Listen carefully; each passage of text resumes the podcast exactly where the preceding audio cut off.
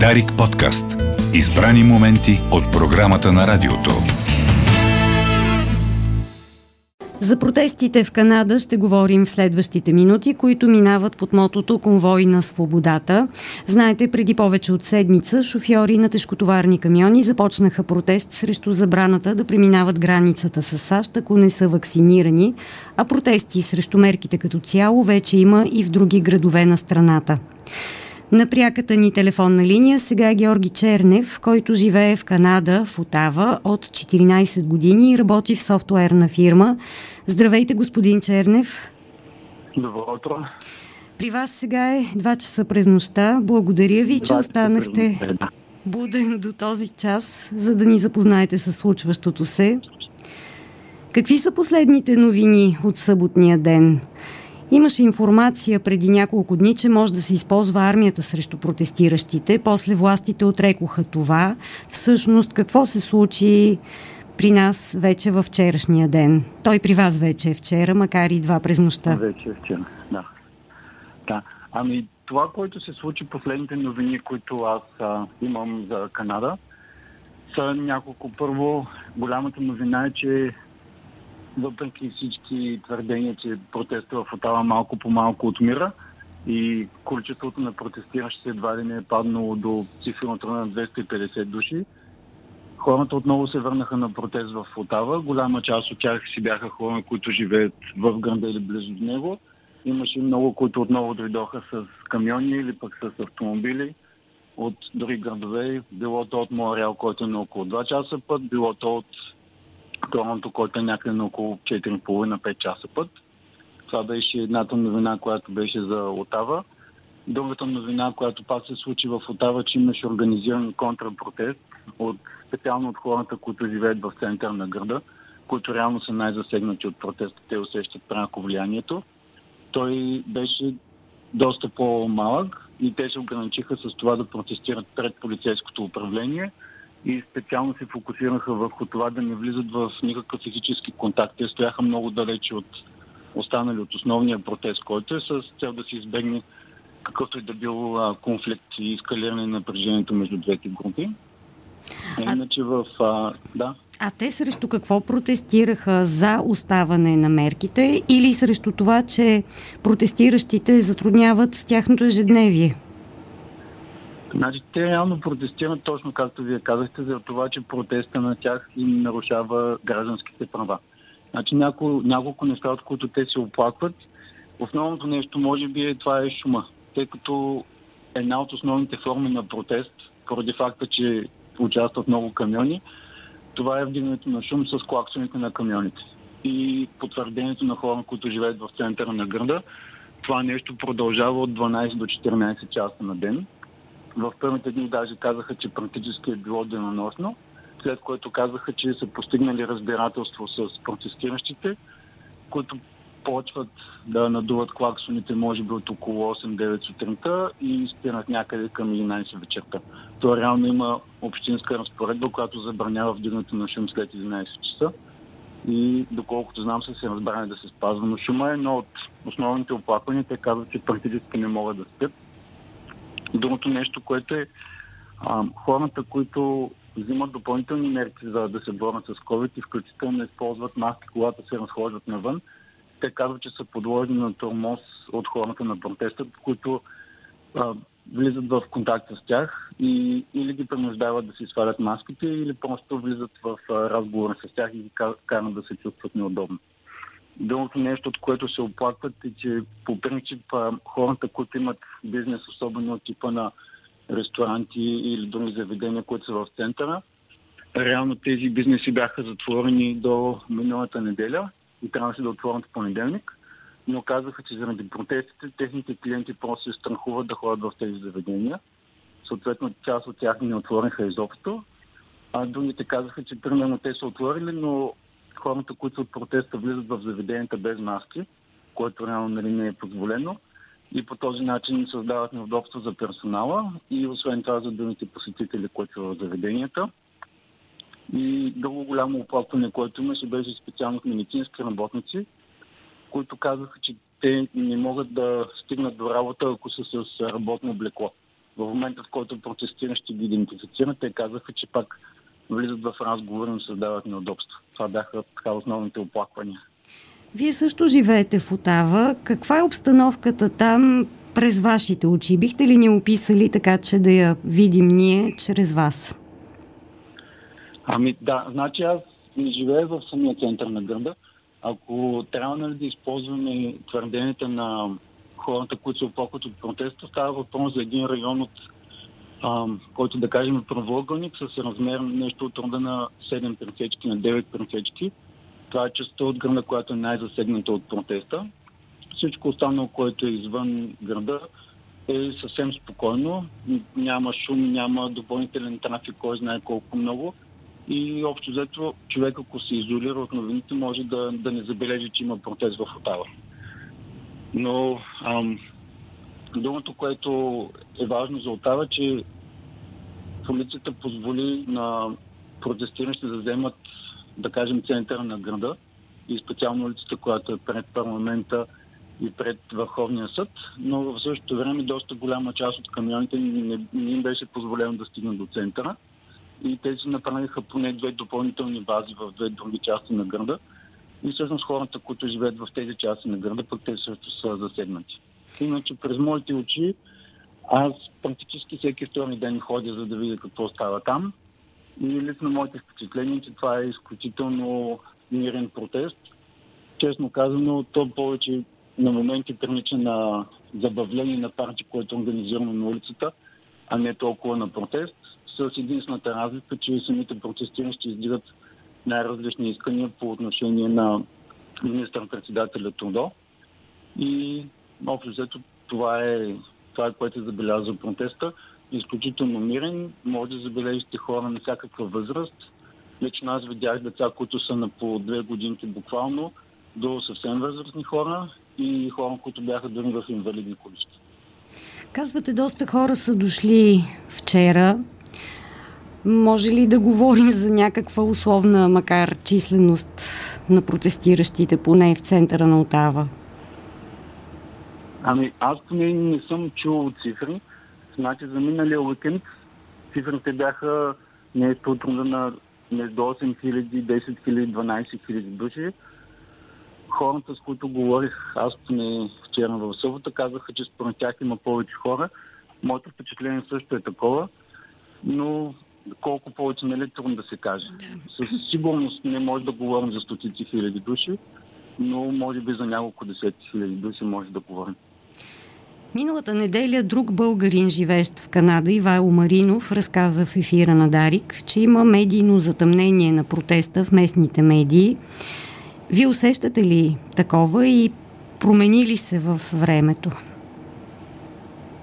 Ами, да, то не е толкова, че има медийно затъмнение, а по-скоро се отразява по определен начин това, което се случва на протеста. И мога да дам един пример. А, в мисля, че беше във вторник министър-председателя Трудо направи заявление по телевизията и имаше доста въпроси, които бяха свързани с протеста, естествено. И всъщност това, което той направи, той първо практически отказа да говори с протестиращите, като просто каза, че това е едно пренебрежимо малко малцинство, което просто взема прекалено много място в центъра на Отава и потвърди обвинения към тях, които всъщност идват от хора, които са били на протест. Той ги обвини, освен че тормозят хора, обвини ги в расизъм, тъй като имаше снимки поне на едно знаме, което е с нацистския символ. Обвини ги, освен това, че са танцували върху паметника на незнайния войн. И едно от друго обвинение беше, че са осквернили паметника на Терен Фокс, който в Канада е абсолютна легенда и абсолютна фигура, в която никой не може да, да се усъмни. Т.е. той е почитан от абсолютно всеки канадец. В същото време Нали, това е вярно, което се случи с двата паметника, но аз със собствените си очи видях още на следващия ден. То беше в неделя сутринта, мисля. Двата паметника си бяха абсолютно изчистени, бяха покрити с цветя, хората се снимаха с тях. Ам, обвинението, което е в расизъм, практически твърденията, които бяха по медиите, че единствено бели мъже могат да се разхождат на този протест. А пък аз когато съм там, виждам практически всякакви хора. има страшно много жени, със сигурност, и то на всякаква възраст, придружавани от мъже и също така, които не са придружавани от мъже. И освен това има хора с всякакъв цвят на кожата. Специално ние си направихме снимка вчера с а, една жена, която с черен цвят на кожата, която имаше огромен плакат, носеше и каза да, аз съм расист и аз се боря за преимуществото на, на, на бялата раса. Нали, с голяма усмивка на уста и каза, покажете ми да видим дали това е протест, който е за, за расисти. Така че това, това е основно, основният проблем, който аз виждам с отразяването на протеста. Малко еднозначно и малко следва основните тези, които издигат от правителството. Как се коментира поведението на премиера Джастин Трюдо? А, той все така ли продължава да отказва среща с протестиращите и всъщност знае ли се вече къде е той? Ами аз поне не знам къде не съм чул да има официална информация. Предполагам, че цялата идея е да не се знае къде, защото все пак става въпрос за неговата сигурност. Но да, той даже не, че отказва среща с а, хората, които на протеста, той просто казва, че този протест за него е протест на младсинство, на което той няма как да обърне внимание, тъй като това са хора, които според едва ли не са изгубили досек с реалността, които не спазват съветите на медицинските лица, не вярват на науката. Той практически ги нарече хората, които си убиват главата в станьол, за да се предпазят от всякакви възможни вредни лъчения. И реакцията на канадското общество беше много поляризирана. Това е, може би, най-големият проблем в тази ситуация. По официални данни на статистиката, може би към 70-80% от канадците подкрепят доста безрезервно трудо и политиката, която е по отношение на вакцинация и на ограниченията, които се налагат. И те посрещнаха неговото изявление с възторг, тъй като според тях той е поставил протестиращите на мястото им. А от друга страна хората, които споделят позицията на протестиращите, те съответно изобщо не бяха доволни, че той просто отказва всякакъв отговор на, на техните искания. Какви са COVID ограниченията в Канада към този момент, освен задължителната вакцинация на шофьорите на тежкотварни камиони? Да, ами всъщност то, целият протест формално започна от там, от това, че бяха наложени ограниченията на шофьорите, които до тогава имаха право да минават границата с САЩ, без да, без да има карантина. В момента, доколкото знам, така че ограниченията са от двете страни. Те са от американска страна и също от канадска да, да има карантина, когато не сте вакцинирани премените границата. А иначе самите ограничения в Канада, понеже тя е огромна популация и самите ограничения, по-голямата част от тях са на ниво отделни провинции, т.е. те не са в приоритета и в правомощта на федералното правителство, те са на ниво провинция и има огромни разлики между самите провинции. Аз мога да ви кажа за Онтарио. Тук ограниченията са свързани с използване на маски в всякакви търговски обекти. Има ограничение на капацитета на търговските обекти и най-различни дори неща. За някои сфери има и задължителна вакцинация практически, първо за работниците, които са от здравеопазването. На федерално ниво федералните служители също са задължени да имат сертификат и да имат вакцинация. Смятате ли, че натискът на протестиращите може да доведе до отмяна на тези мерки или част от тях? Има ли индикации в тази посока? Изобщо някакво разколебаване от страна на властта? Усеща ли се? Ами не, значи лично аз поне не усещам абсолютно никакво разколебаване. То това беше целта на изказването на министър-председателя да потвърди, че той просто няма никакво намерение не само да говори с хората, ми изобщо да се вслуша в това, което му казват. Друго нещо, което е много показателно за това какво прави правителството да се справи с проблема е, че те а, успяха да се свържат с организацията, която организираше набирането на средства за протеста. Значи, набирането ставаше с кампания в GoFundMe и те успяха да накарат GoFundMe да отмени реално по-голямата част от кампанията.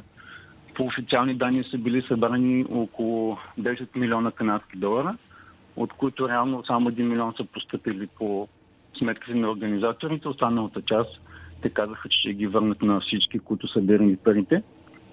А пък в отговор това, което направиха организаторите на протеста, те казаха, че организираната альтернативна кампания през альтернативна организация и доколкото аз съм разбрах, в първи ден са били събрани 800 хиляди долара. Тези пари могат ли, стигат ли вече до протестиращите и изобщо как реално подкрепят протеста?